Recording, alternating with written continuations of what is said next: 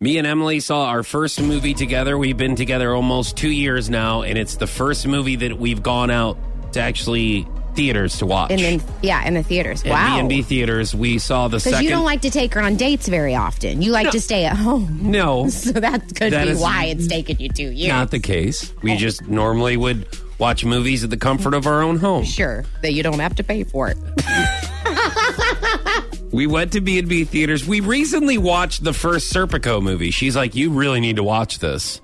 It was with Emily Blunt, Benicio Del Toro, Josh Brolin. Mm. And we watched it, and it was about the struggle between uh, the border and the drug cartels in Mexico and the United States. Man, and those we were drug movies are interesting, aren't they? Yeah. Seriously, I love them. and since we were just in Mexico, she was thinking about Serpico. So we wa- we came back, we watched it, and she's like, "Oh my gosh, the second one's out!" And I'm like, "Babe, this is it.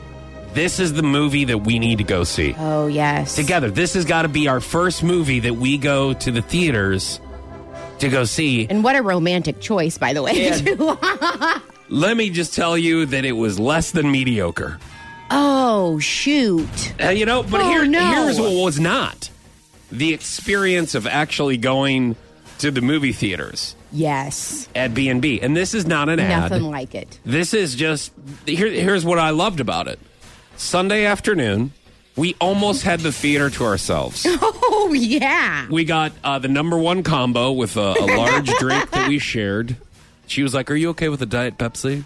And I said, "Yeah, that's great." And then a large bag of popcorn. Yes. of and we course. watched, you know, the previews. But it was just it was us and one other gentleman Nice. that was there that was playing some kind of game on his phone. Rude. No, well, not during I the take movie. It back. No, oh, no, okay. not during the movie. Okay. Before the movie, he was playing a game on his phone, preparing for the movie. Okay. and he seemed like he was really in to the second Serpico, but it just it was just okay.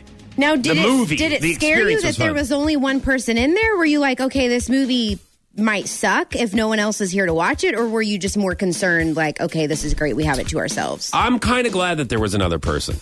Mm. I'm not gonna lie because if it would have been me and Emily, oh, and you had you the know. theater to yourself. you know, you just bring back your teenage days. you just never have a spot to go.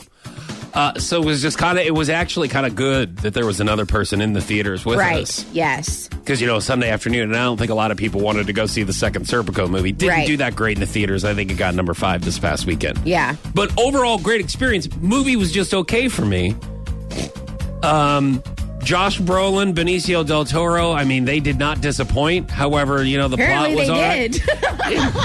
I mean, hello. I'm just They I'm did got- not disappoint, but the movie was terrible. I think my point is, you know how you build something up that you haven't done together as a couple? Yes. Like where you're like, oh, we got to do this, and we've been talking about it for almost two years now. so you can And then basically you- only be disappointed with the outcome. Yes. Because there's so much buildup to it. Yes. which is basically me in the relationship. yeah, she's used to the disappointment Tons, I'm by like, now. Hey, Serpico 2 is kind of like me to this relationship, Emily.